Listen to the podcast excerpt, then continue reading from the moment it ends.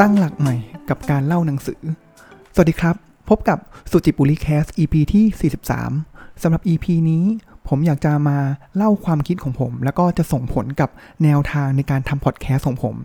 ในอนาคตต่อไปด้วยนะครับ คืองี้ครับ ผมไปเจอบทความหนึ่งนะครับ ก็ขออนุญาต เอ่ยชื่อนะครับก็คือของคุณเอวรวิสุทธ์พินโยยานะครับเขาก็จะเป็นผู้เชี่ยวชาญด้านการตลาดนะครับ ก็จะมีทำเพจนะครับแล้วก็มีการเขียนหนังสือเกี่ยวกับการตลาดนะครับ แล้วเขาก็มีการเขียนบทความบทความหนึ่งขึ้นมาครับแล้วผมก็เปิดอ่านแล้วรู้สึกว่า เออ มันฉุกคิดเกี่ยวกับวิธีการเล่าหนังสือของผมมาก ๆนะครับ ต้องเท้าความนิดนึงก่อนนะครับว่าที่ผ่านมาเนี่ยผมก็จะมีการสรุปหนังสือในอาจจะเป็น Facebook ส่วนตัวด้วยนะครับ แล้วก็อาจจะมีการเล่าหนังสือผ่านสุจิบุริแคสด้วยนะครับ แล้วก็ในถ้าเกิดในการทำ Facebook ส่วนตัวนะครับ ผมก็จะมีโฟลเดอร์อัลบั้มหนึ่งเลยนะครับ ที่จะโพสเกี่ยวกับหนังสือ ผมจะใช้คำว่า lead think แล้วก็แชร์นะครับ ก็คือผมอ่านหนังสืออ่านมาก่อนนะครับ แล้วก็ ตกตะกอนทางความคิดนะครับ ว่าเออผมได้อะไรบ้างนะครับ แล้วก็แชร์แชร์เนี่ยไม่ใช่แชร์เพื่อที่จะสรุปหรือว่าอะไรยังไงนะครับ โดยความตั้งใจนะครับ แต่ว่าแชร์เพื่อที่อยากจะเชื้อชวนให้เพื่อนๆเนี่ยมาอ่านตามนะครับ เพราะว่าผมว่ายังไงการที่ได้อ่านหนังสือตั้งแต่ต้นจนจบ กับการที่มาอ่านสรุปแค่แบบ 3 นาทีเนี่ย ผมว่าเนื้อหามันได้ไม่เท่ากันอย่างแน่นอนนะครับอ่าเพราะฉะนั้น อันนี้คือความตั้งใจแรกนะครับ แล้วผมก็ขยายต่อมาในสุจิบุริแคสนะครับ เป็นทำเป็นพอดแคสต์นะครับ แต่ว่าพอเราทำไปเรื่อยๆเรื่อยๆนะครับ เออผมก็เริ่มสังเกตตัวเองครับว่าหลายครั้งเลยเนี่ย ผมไม่ได้ซิงจริง ๆ นะครับ ผมแค่เอาจุดเอาย่อๆนะครับ แล้วก็บอก content แล้วก็บอกหยิบทีละนิดทีละนิดทีละนิดมาใส่ ก็เหมือนกับหนังสือ 300 หน้า ผมก็เอา content เดิมเลยนั่นแหละ แล้วมาย่อให้เหลือ 3 นาที หรือว่า 3 20นาทีตามช่วงเวลาของพอดแคสต์นะครับ เลยพอเรามาเจอกับบทความเนี้ยของคุณเอพี่เอวรวิสุทธิ์เนี่ยครับผมก็รู้สึกว่า เออ ใช่ผมกับต้องมานั่งคิดแล้วแหละว่า ผมจะทำอย่างไรดีนะครับโดยบทความของพี่เอเขาบอกนี้ครับเขาบอกว่า รู้หรือไม่ว่าในบ้านเราเนี่ยมีเว็บและเพจที่สรุปหนังสือมากมายขนาดไหนนะครับ แต่เขาบอกว่า ขนาดไหนไม่รู้แหละ แต่รู้ว่าเยอะมาก แล้วผมคิดว่าผมก็เป็นหนึ่งในนั้นด้วยนะครับ แล้วเขาบอกว่าเป็นคอนเทนต์การเล่าหนังสือสรุปหนังสือเนี่ย มันเป็นคอนเทนต์รูปแบบที่ใครก็ทำได้ ต้นทุนมันต่ำง่ายแค่หนังสือมาแล้วก็หรืออ่าน สรุปของคนอื่นอีกทีหนึ่งซึ่งผมก็ยอมรับว่าบางครั้งผมรีบๆ ผมก็ไปอ่านสรุปของคนอื่นมาอีกทีหนึ่งนะครับ มันกลายเป็นว่าสรุปในสรุปอีกทีนะครับ หรือว่าบางทีในบทความนี้เขาบอกว่าอ่านแค่คำนำแล้วก็สารบัญเนื้อหาสองสาหน้าก็สามารถสรุปได้แล้วไป Google เอานะครับ ก็สามารถทำขึ้นมาเป็นคอนเทนต์หนึ่งชิ้นได้แล้ว แล้วเขาก็บอกอีกว่าการสรุปหนังสือเนี้ยช่วยสร้าง personal branding สร้างตัวตนได้ดีด้วยนะครับ แต่เขาบอกงี้เขาบอกว่าในมุมหนึ่งเลยเนี่ยครับมันคือการได้เครดิต จากคนอื่น จากผู้เขียนหนังสือเล่มนั้นๆ โดยที่เราก็แทบไม่ได้ลงแรงอะไรมากมายเลยนะครับ กลุ่มเป้าหมายอย่างของคนที่อ่านสรุปหนังสือคืออะไร ผมว่าอันนี้อาจจะเอ็กซ์ตรีมไปนิดนึงนะครับเขาบอกว่าก็อาจจะเป็นคนที่ไม่ชอบอ่านหนังสือทั้งเล่มเองนะครับ หรือแบบเขาก็บอกว่าเออด้วยวงเล็บว่าก็คนไทยอาจจะอ่านหนังสือแปดบรรทัดอะไรอย่างนี้นะครับ แต่ว่าเขาบอกงี้เขาบอกว่าอันนี้น่าสนใจนะครับ แล้วผมว่าเฮ้ยอ่านอันนี้แล้วผมรู้สึก ใช่แล้วผมต้องเปลี่ยนวิธีคิดจริง ๆ แล้วก็เปลี่ยนแนวทางจริง ๆ นะครับ ก็คือเขาบอกว่าในอเมริกาการสรุปหนังสือแบบนี้ไม่สามารถทำได้ สามารถทำได้ก็ต่อเมื่อได้รับอนุญาตจากผู้เขียนก่อนนะครับเขาก็จะมีกฎหมายที่เรียกว่า derivative work of the original นะครับ เพราะงานใด ๆ เลยก็ตามเนี่ยต้องได้ครับการขออนุญาตจากเจ้าของลิขสิทธิ์ในการที่จะนำไปใช้ต่อหรือว่าไปต่อยอดไปสรุปนะครับ แล้ว เขายกตัวอย่างนี้ เขาบอกว่าอย่างในถ้าจะทำได้เนี่ยครับ มันอาจจะต้อง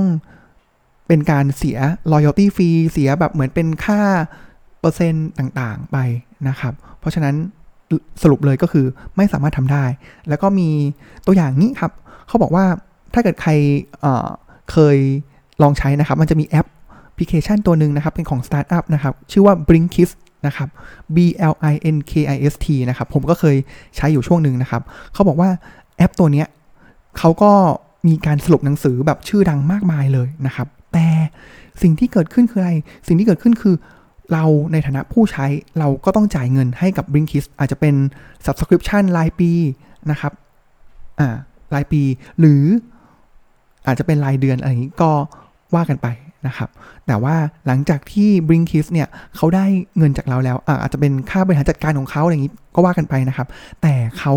ก็ส่งเงินตรงนี้แหละ ไปเป็นค่า loyalty fee ให้กับผู้เขียนหนังสือ เพราะฉะนั้นแล้วเนี่ยมันเหมือนเป็นการที่ผู้เขียนหนังสือมันก็จะมี incentive ในการที่เขาจะผลิตคอนเทนต์ดีๆ ออกมานะครับ โดยเฉลี่ยแล้ว b r i n k i s เนี่ยก็จ่ายให้กับสำนักพิมพ์นะครับ หรือว่าต้นทางเนี่ยก็อยู่ที่ 10%ของรายได้เลยทีเดียวนะครับ ก็ ถือว่าสูงนะครับ แล้วก็เป็นถือว่าเป็นช่องทางในการทำเงินของผู้ผลิตคอนเทนต์หรือว่าผู้เขียนหนังสือเลยทีเดียวนะครับ ผมว่าเออมันใช่ใช่ผมว่าเห็นด้วยเลยเป็นอย่างยิ่งนะครับ นอกจาก b ิ n คิสมันก็จะมีแอปอื่นๆอีกนะครับ เช่น 12 มินิทนะครับ หรือว่าช็อตฟอร์มนะครับ เป็นต้นนะครับที่ผมว่าก็ก็ดีดีนะครับ เป็นอีกช่องทางหนึ่งเลยนะครับ คำถามต่อมาเลยนะครับ ก็คือว่าอ้าวเฮ้ย ถ้าอย่างนี้แล้วเนี่ยแล้วผมเนี่ยจะเอาหนังสือหยิบมาเล่าได้อย่างไรนะครับผู้เขียนนะครับคุณเอวอลวิสุทธ์เนี่ยก็เขียนมาอย่างนี้นะครับ เหมือนผมว่าก็เหมือนเป็นการแนะนำผมไปในตัวแหละครับเขาบอกนี้เขาบอกว่ามันจะมีสิ่งที่เรียกว่า fair use policy ก็คือเป็นสิ่งที่กำหนดว่าใครก็ตามที่ไม่ใช่เจ้าของลิขสิทธิ์ สามารถนำเนื้อหาในหนังสือไปใช้ได้ 2 อย่าง 2 กรณีหนึ่งนะครับก็คือคริติกก็คือเพื่อวิจารณ์นะครับว่าหนังสือเล่มนี้เป็นยังไงบ้างอะไรอย่างนี้นะครับ 2 คือการรีวิวหนังสือแนะนำแล้วก็บอกต่อนะครับ ซึ่งจะทำในช่องทางไหนไม่ว่าจะเป็นช่องทางไหนก็แล้วแต่นะครับ ก็สามารถทำได้เลยนะครับ แต่ว่าเน้นก็คือวิจารณ์แล้วก็คอมเมนต์ก็คือเอาไปรีวิวบอกต่อนะครับ ส่วนการสรุปหนังสือนะครับ เขาบอกว่าส่วนใหญ่เนี่ยห้ามทำเลย ถึงแม้ว่าจะเป็นการทำฟรีก็ตามนะครับ หรือว่าอาจจะเป็นทำเพื่อการศึกษาหรือทำเพื่อวิทยาทานเนี่ย ถ้าเกิดแบบสุดฝั่งของอเมริกาเลยเนี่ยเขาก็ไม่ยอมนะครับ จะยอมให้แค่คริติกกับคอมเมนต์รีเท่านั้นนะครับ ซึ่งพอถึงตรงนี้แล้วเนี่ยครับผมก็นอนย้อนนึกมารีเฟล็กตัวเองนะครับ ผมอ่านหนังสือเยอะนะครับ แล้วพันยาก็อยู่แล้วก็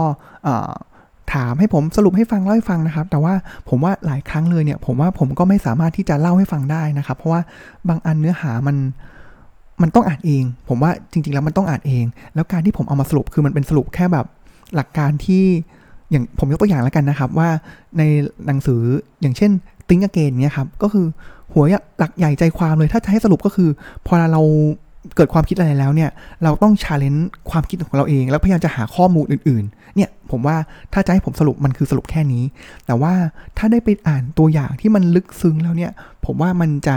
มีความอินมากกว่านะครับมันจะไม่ใช่แค่การที่เอาหนังสือ 300 หน้า หดมาเหลืออยู่แค่ 3 หน้าแล้วก็มาอ่านให้ฟังอะไรอย่างนี้นะครับ ผมว่ามันจะมี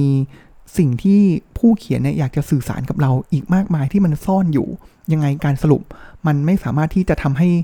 ผู้ฟังเข้าใจได้หมด หรือว่าเข้าใจโดยหลักการ แต่ว่ามันยังมีเรื่องราวที่มันไม่สามารถถูกนำมาใส่ในการสรุปได้นะครับ ผมว่าอันนี้ผมตระหนักดีเลยนะครับอะกลับมาต่อที่บทความของคุณเออีกนิดนึงนะครับ ไม่รู้ว่าอันนี้ผมเป็นการก๊อปปี้ความคิดหรือเปล่า แต่ว่าแค่ว่าผมว่ามันดีนะครับ แล้วก็มันเป็นสิ่งที่ทำให้ผมฉุกคิดนะครับ ก็เลยนำมาเล่าสู่กันฟัง เขาบอกนี้ครับ เขาบอกว่า ที่ต่างประเทศเนี่ยเขาค่อนข้าง concern มาก ๆ เกี่ยวกับ fair use policy นะครับ เพราะว่าการที่หนังสือเล่มหนึ่งเนี่ยมันจะถูกผลิตออกมาได้ครับ ผมยกตัวอย่างเลยอย่างหนังสือขึ้นหิ่งเลยอย่างเซเปียนอย่างเนี้ยครับ Think Fast and Slow นะครับมันไม่ใช่แค่การที่คนคนหนึ่งจะใช้เวลาแค่แบบเดือน 2 เดือน 3 เดือน แต่บางเล่มเขาใช้เวลาทั้งชีวิต เขาใช้เวลาแบบ อย่างถ้าจำไม่ผิดเซเปียนเนี่ยสปี หรืออย่าง Think Fast and Slow เนี่ยครับ ผมว่านั่นคือประสบการณ์ทั้งชีวิตเลย เขียนมาเป็นหนังสือ แต่สุดท้ายแล้วผมไปด้อยค่าสรุปหนังสือนั้นด้วยไม่กี่